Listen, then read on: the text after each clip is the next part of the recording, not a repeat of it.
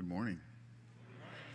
My name is Josh. I'm one of the pastors here. It's, it's good to be with you all this morning. Um, we're back in the book of Acts, and a lot is happening. But be, because we're taking this book one week at a time, it's easiest, easy for us to lose sight of the fact that this is one long narrative. Luke is telling us how the early church began, and we have to remind ourselves that Luke is telling us a story. And he's a really good storyteller. So, in this passage for this morning, we'll see both allusions to things that have already happened and foreshadowing of things still yet to come. But through this passage and for the rest of the book, one thing remains undeniably clear is that God is seen working in and through his church. More specifically, in the text we have for today, we'll see God's power in our presence, we'll see God's authority over our op- opposition, and we see God's joy sustain us in our persecution. We have a lot of ground to cover, so let's just dive into the text. Let's go again, um, verse 12. Now, many signs and wonders were regularly done among the people by the hands of the apostles, and they were all together in Solomon's portico. None of the rest dared join them, but the people held them in high esteem. And more than ever, believers were added to the Lord, multitudes of both men and women, so that they even carried out the sick into the streets and laid them on cots and mats, that as Peter came by, at least his shadow might fall on some of them. The people also gathered from towns around Jerusalem, bringing the sick and those afflicted with unclean spirits, and they were all healed. Now, occasionally through the book of Acts, Luke just pauses the narrative to tell the state of the church at that specific point. He does it in Acts 2, and then he does it again in Acts 4, and then he does it here again in Acts 5. So if this were a movie, verses 12 through 16 would play out with Luke narrating these, vo- uh, narrating these events over maybe some background music from Phil Wickham, right? Over a, a montage of clips of, of, of apostles healing and casting out demons, right? If this were an episode of The Chosen, it would pretty much write itself at this point. But the point that Luke is making with this is that this stuff isn't just stuff that happened, this was stuff that was happening. This is the things that were taking place. This is what characterized the church. And from this little montage, we would see a few things that were taking place. There were miracles being performed regularly to authenticate the gospel. That's verse 12. The people looked at the apostles with reverence. That's verse 13 and souls were being added to the Lord at a rate that had yet before seen, been before seen in verse 14. The popularity of the apostles and their message was spreading into the surrounding towns. So we get this picture of an early church that is just thriving, and their hub was Solomon's portico. Solomon's portico was on the east side of the temple grounds. It had a long series of two rows of columns that had, it was enclosed on one side with a porch over top. It was a place where there was a lot of traffic and a lot of religious people would gather. I tried to think of a contemporary equivalent to that, but all I could think of was homeschool conferences and Chick fil A. so that's what we'll roll with. And this isn't the first time Solomon's portico has come up in the book of Acts. We see it in, in, in chapters three and four. So let's rewind a bit and remember what happened a couple chapters ago. Peter and John are on the way to the temple. They come across a lame beggar. They, they, they, heal him, and the people respond in amazement. Peter preaches, and he and John get pulled before the council of Jewish leaders. They're ultimately released, but they're charged not to speak the name of Jesus. And this was a result of them preaching in Solomon's portico. So Luke's casual mention of the apostles going there is actually a flare drawing our attention to the fact that the apostles were not only made it a, making it a point to, to, gather, to gather publicly, but, but to do so in ground zero for rising tensions between them and the Jewish leaders. Now, knowing this helps us understand verse 13, uh, where Luke says that none of the rest dared join them. A lot of commentators take the rest to be other Christians that were reluctant to be in Solomon's portico because of the threats from the Jewish leadership. But still, in the face of a very real threat, the church had a presence. They weren't separatists, they were engaged. Influenced by the command to go and make disciples, marked by the statement from Jesus when he says, As I was sent, so I send you. Underneath the declaration that you will be my witnesses in Jerusalem, the apostles weren't content to be idle, but were compelled to go into public places. And if we were to stop here and take note of the first thing that we see of how the church relates to the public square, we would note that the church is present in the world around it. The posture of the church is not one of detachment, but one of engagement. And this is instructive to us because it helps us resist the temptation to idle complacency. And I don't think we need to overcomplicate this. The call for us as a church is simply to be present and Christian wherever we are. Be present and Christian wherever you are. More than that, though, I think we see something else if we look back at chapter 4. After the first arrest for preaching in Solomon's portico, chapter 4 records this prayer. And now, Lord, look upon their threats and grant to your servants to continue to speak your word with all boldness, while you stretch out your hand to heal, and signs and wonders are performed through the name of your holy servant, Jesus. This should sound familiar because this is exactly what's happening. God gave the apostles boldness to continue to preach and then stretched out his hand to heal. And the apostles just go on a tear, so much so that people are bringing people into the streets so that Peter's shadow might fall on them. Luke is showing all of this to be an answer to prayer in Acts chapter 4. So not only is the church present in public, we see God's power working through the presence of his church. But before we move on, I think it's important to note how Luke approaches miracles in Acts. Commentators will point out that Luke, in his writing Acts, in his writing of Acts, makes very little distinction between the supernatural and the natural. Where he makes his distinction is between the normal providence of God in advancing his gospel and special events he mentions as signs and wonders. Luke sees all of this as a supernatural work of God, whether ordinary or extraordinary. So if we really believe if we really believe that God is sovereign, then we have to believe that God is no more active in the mundane than he is in the spectacular. The book of Esther makes no mention of God by name. There are no miracles, nothing stands out as visibly supernatural. But in that story, you can see the fingerprints of God's sovereignty all over it. And I think we can agree that when it comes to signs and wonders, our lives tend to look more like the book of Esther than what we're seeing here in Acts. But God is in it still. And the takeaway for us is this that at one point in the life of the church, God may be manifesting his power, saving people using signs and wonders. And another point in the life of the church, God is manifesting his power through parents on a PTA board manifesting his power through people having block parties to draw in their neighbors about, conver- to, uh, about conversations with Jesus. Manifesting his power in your family being faithful present on the block that you live on.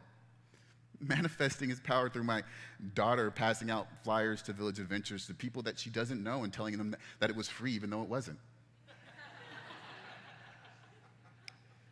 but that, that, that little mistake broke the ice between me and a neighbor that led to me introducing myself, finding out where he went to church, and telling him about our church and inviting him in. And so you can't tell me that God wasn't there. Things tend to happen when you're in public. Now, this doesn't take much other than a conviction that where you are, you are there on purpose be Christian where you are. There are several stories in the church about how people have been approached by coworkers at work who are struggling, who are looking for wisdom and guidance simply because they knew that that person was a Christian. And in this passage, we see that not only the church present in the public square, we see God's power working through the church's presence. And if God can do this through the extraordinary, why couldn't He do it through the ordinary?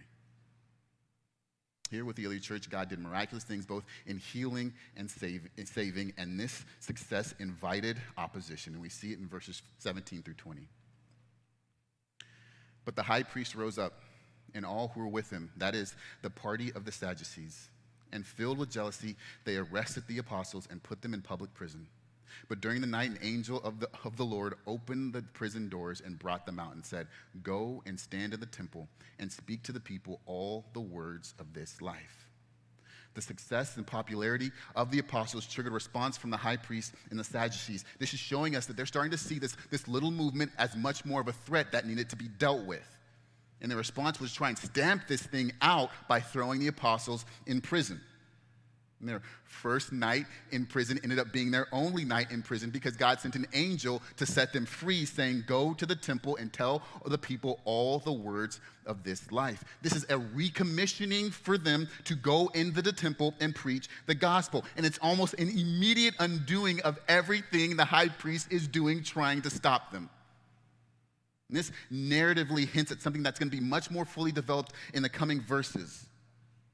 The powers that oppose God's church in the public square are so small in comparison to the power of God Himself that they're non existent.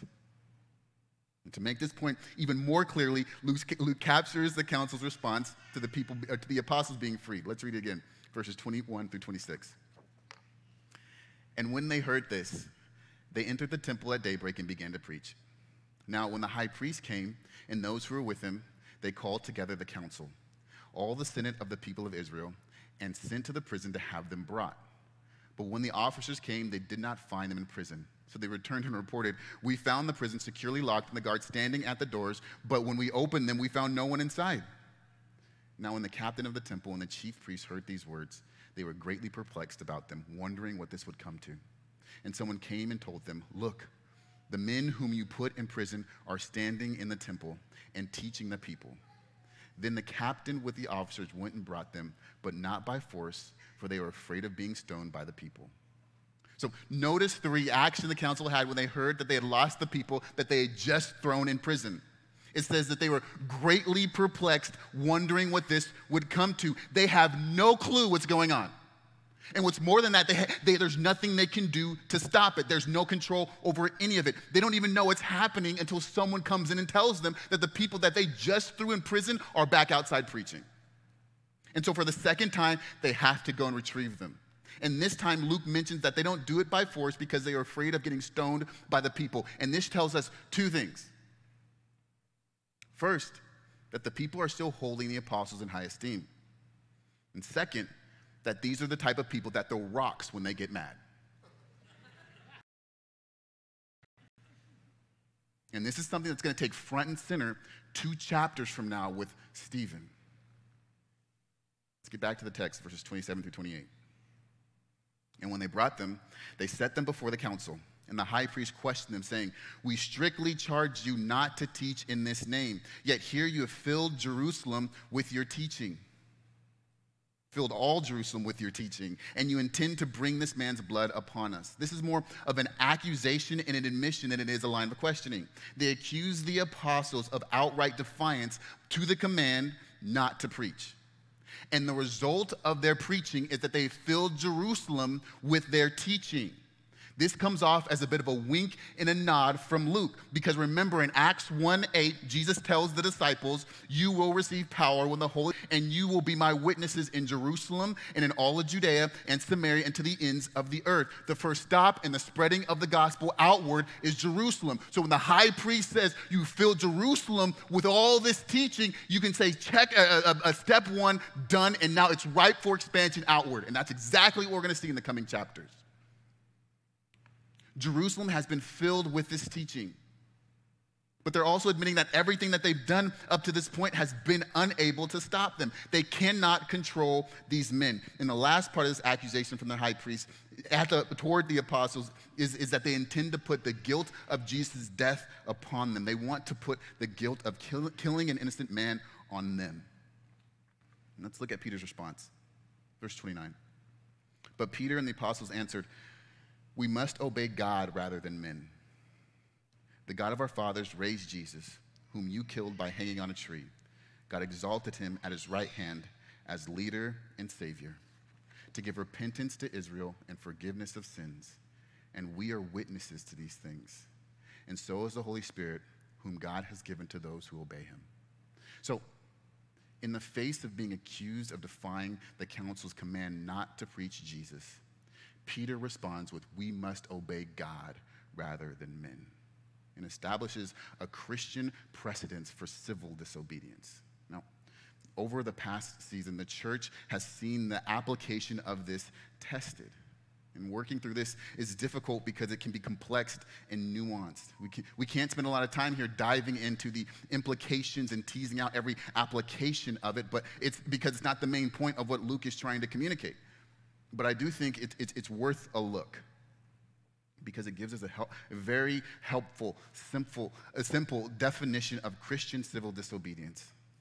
Christian civil disobedience is saying we must obey God rather than men. When our human authorities command us to do something that God forbids or forbids us from doing something that God commands, it is our obligation as the church to resist. But notice, it says God rather than men. This is important because if our reasons for doing something or not doing something are not rooted in a command from God, then it is not biblical civil disobedience. Christians can do things or not do things for various reasons, both good and bad. But if our resistance to human authorities is not tied directly to a biblical command, we cannot call it Christian civil disobedience because at that point it's something different. Christian civil disobedience is our response when the laws of the land and the commands of God are in conflict. Now, in regards to the second accusation from the council, the apostles were trying to put the guilt of Jesus' death on them. The Peter doubles down and says, The God of our fathers raised Jesus, whom you killed by hanging him on a tree. Deuteronomy 21 23 tells us that a man that is killed by being hanged on a tree is cursed by God. Peter is accusing the council of not only killing Jesus, but killing him in the most slanderous way possible. The depth of the evil of this act is brought into greater contrast when it's compared to how God responded. They humiliated him and crucified him. God raised him from the dead and exalted him. And I think it's safe to assume that if you kill someone and then God unkills them three days later, you and God aren't on the same page. Yes, God used the cross of Christ to save, but the act of crucifying him was still an act of utter rebellion toward God.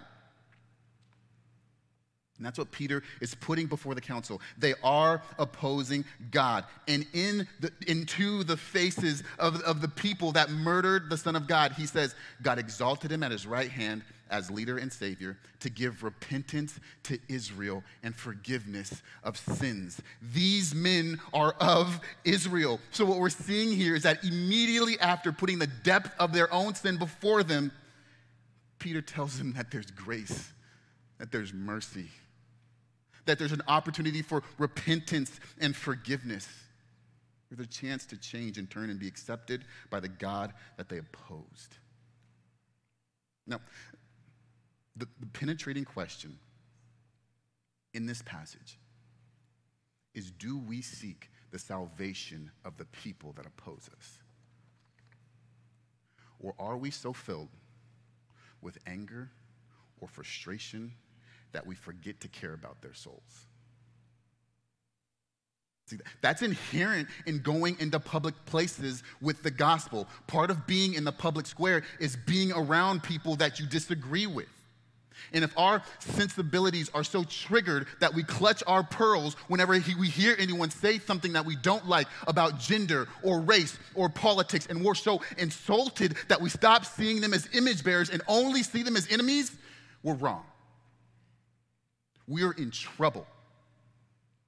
We can't dehumanize the people we disagree with or the people that we oppose or that oppose us. They are still made in the image of God, even though they stand opposed. At Village Adventures a couple weeks ago, we learned that God's grace is outrageous. So outrageous that it goes to even to those that hate him and stand opposed. It even goes to those that hate us and everything we represent. God's grace is so outrageous. The gospel is so powerful that no one is beyond its reach.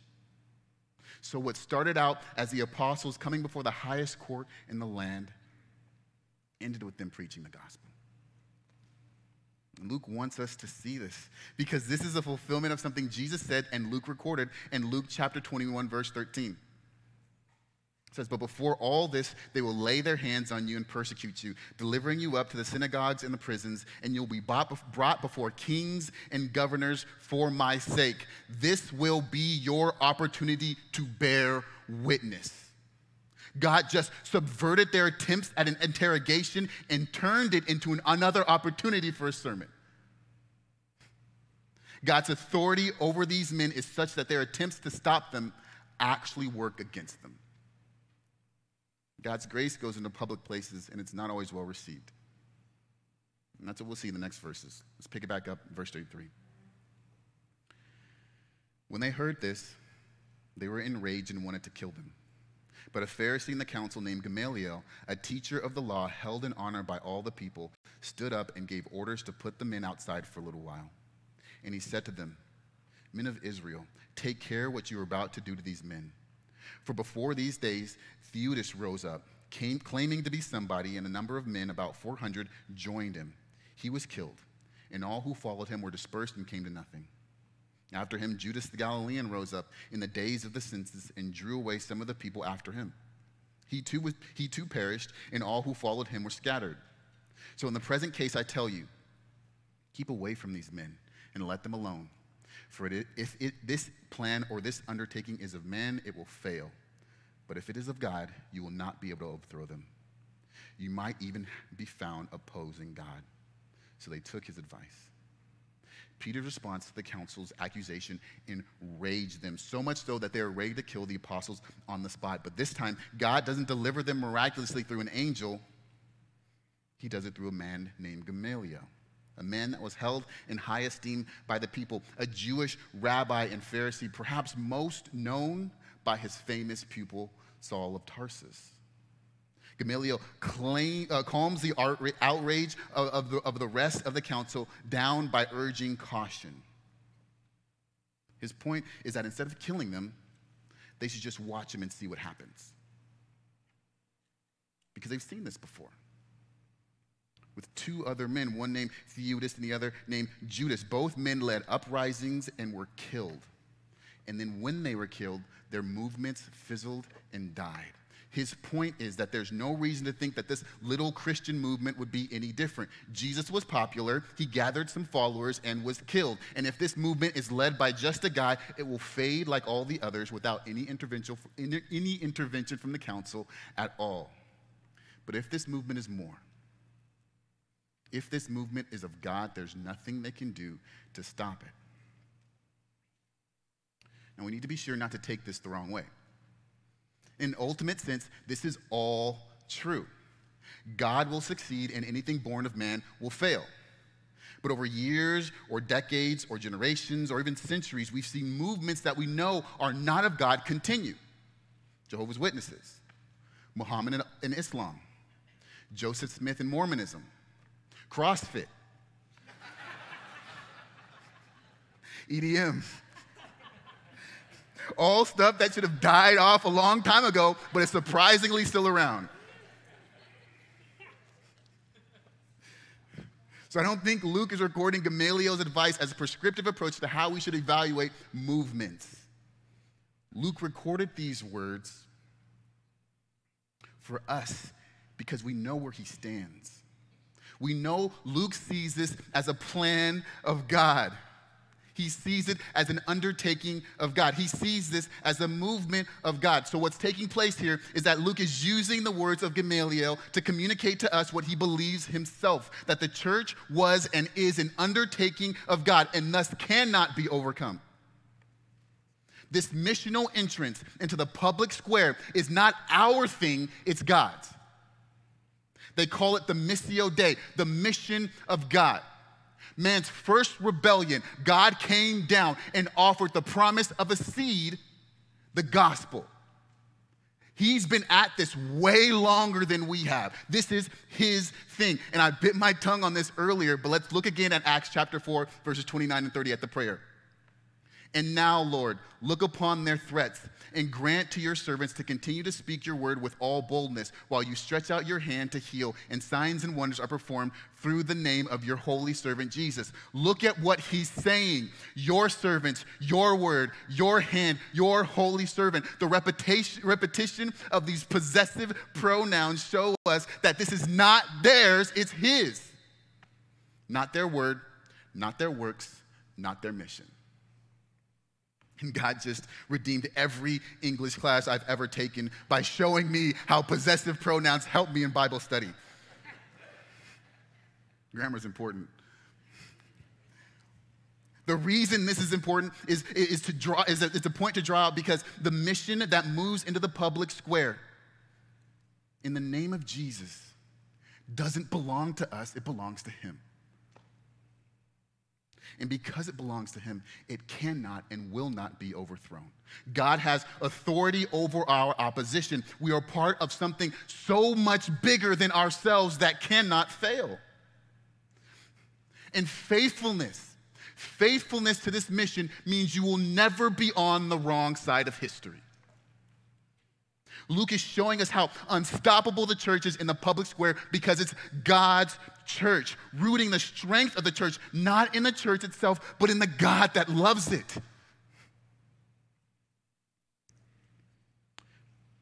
Knowing that we are working alongside of God for the sake of his mission is lofty and it's incredible, but it feels like it's 20,000 feet above us.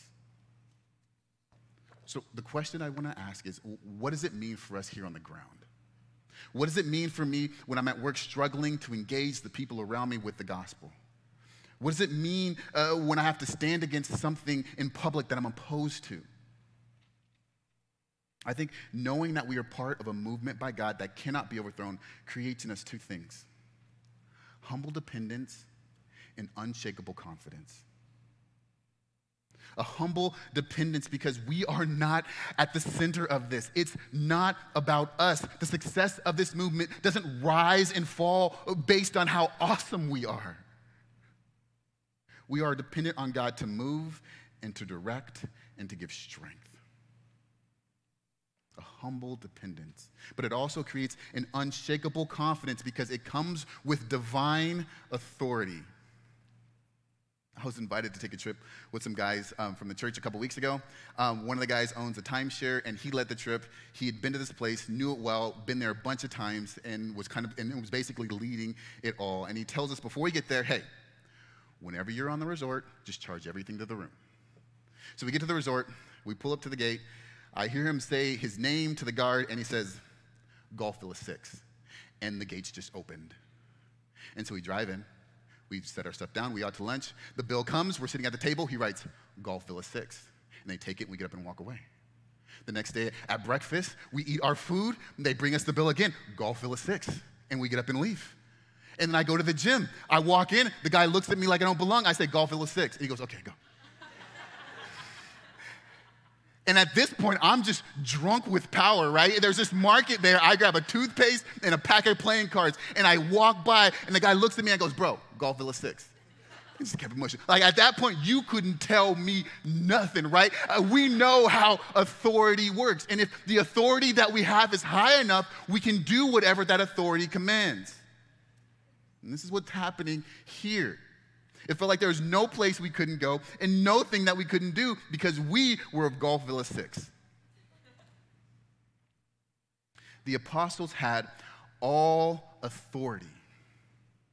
They were commissioned by Jesus himself to witness and participate in the mission of God. The divine authority moved them to disobey when they were commanded not to preach. It moved them to bring the gospel where it wasn't welcome. And it, it gave them the confidence to preach the gospel to those people who hated them.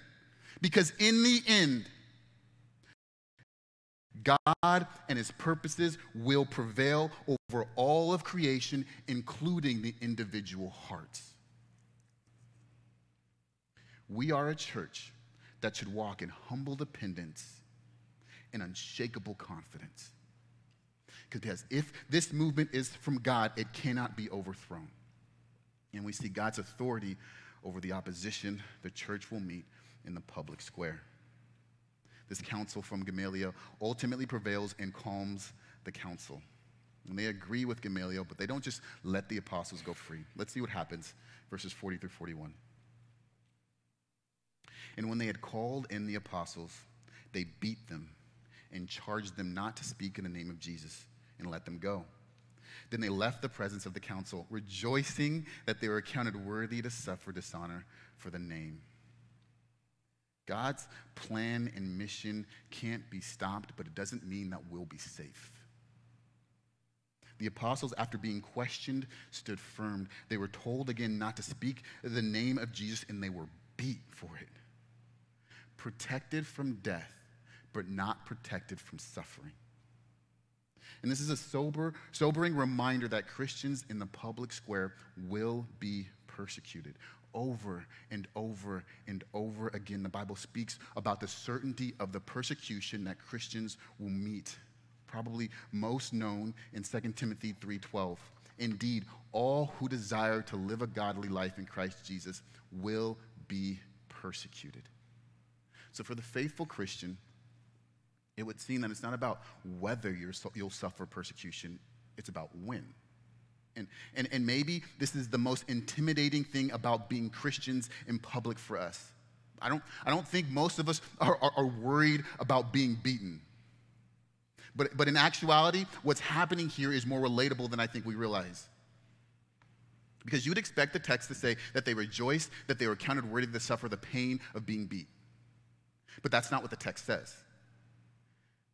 It says they rejoiced because they were counted worthy to suffer dishonor. They were publicly humiliated. And I would venture to guess that in the honor shame culture that apostles were walking in, the humiliation might have stung worse than the lashes. They were disgraced and disrespected and shamed. This is closer to what I think we all are worried about when we go into public places with the gospel humiliation, mockery, insults being present as a faithful Christian in the spaces you walk in might rub some people the wrong way. You might not be invited back. You might be marginalized or ostracized, or you might get canceled. Maybe the reason we don't engage the world around us with the gospel is because we don't want to suffer the dishonor that might come from it.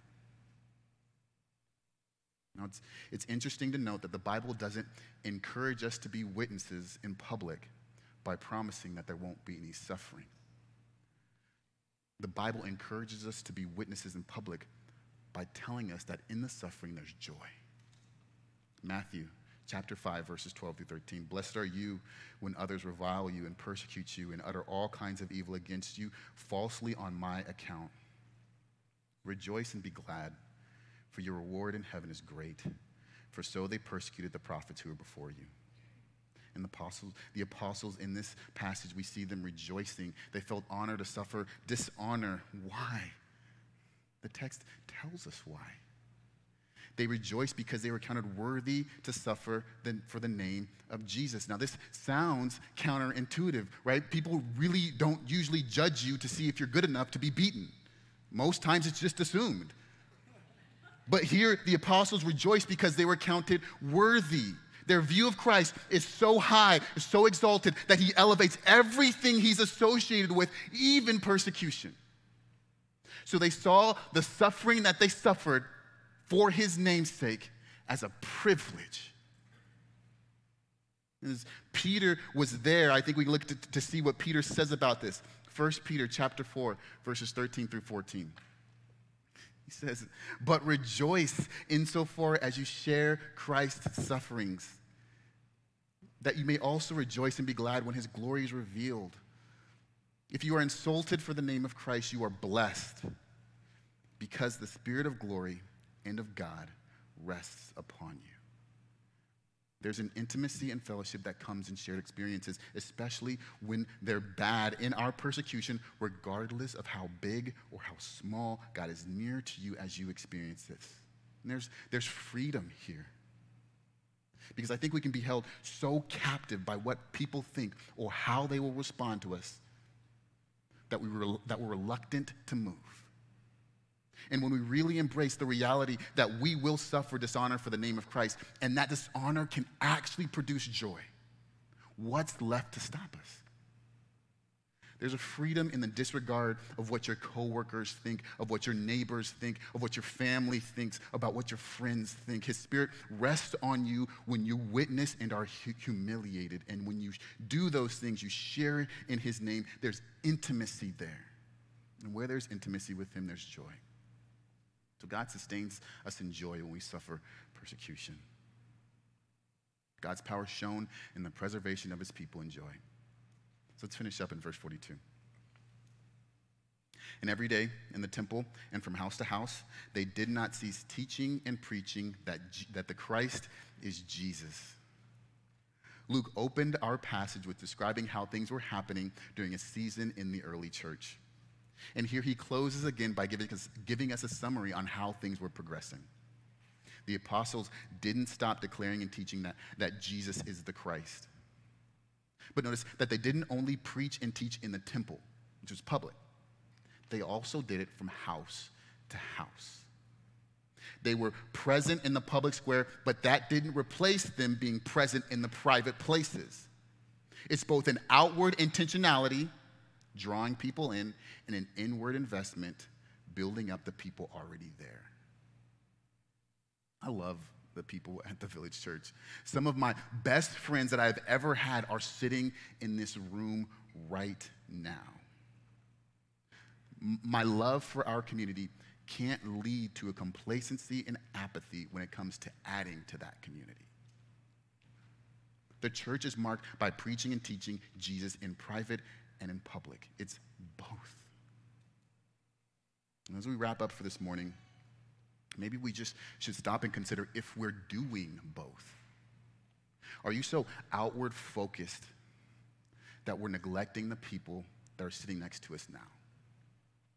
Or are we so inward focused that we're indifferent to the people that are around us?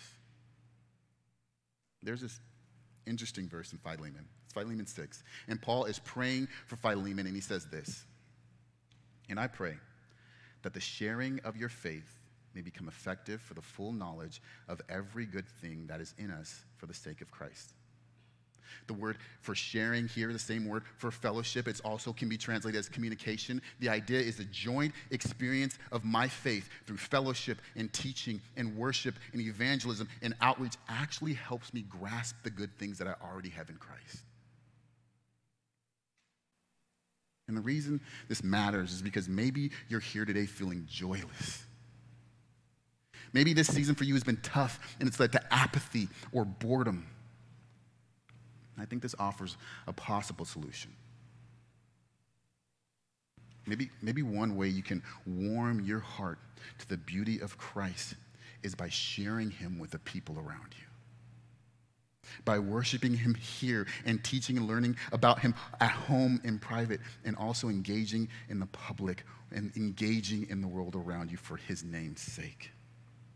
Maybe, maybe one way you can bring some life and vitality into your walk with Jesus is to do what the apostles are doing here. And every day, in the public and from house to house, do not cease teaching and preaching that Christ, that the Christ is Jesus. Let's pray. Dear Heavenly Father, I come before you, Lord, and I just pray for us. I pray for us. I pray that we would be convinced and convicted of the reality that we are bigger, that we are part of something much, much bigger than we are. I pray that you would help us approach the public, approach the people around us in this humble dependence, knowing that all that we have or all that we can do has to come from you. That we are totally and utterly dependent on your spirit for words, for strength, for courage, for boldness, for power. So I pray that we would approach from a humble posture. But I pray that we would also approach with an unshakable confidence in the fact that, that it's you behind us. That this is your thing, this is your mission, and your mission will not fail.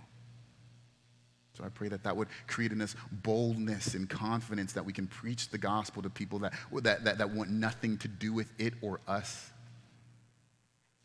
We'd go into public places knowing that we have the divine authorization to preach Jesus in those spaces. Pray that you give us wisdom to know how to navigate it.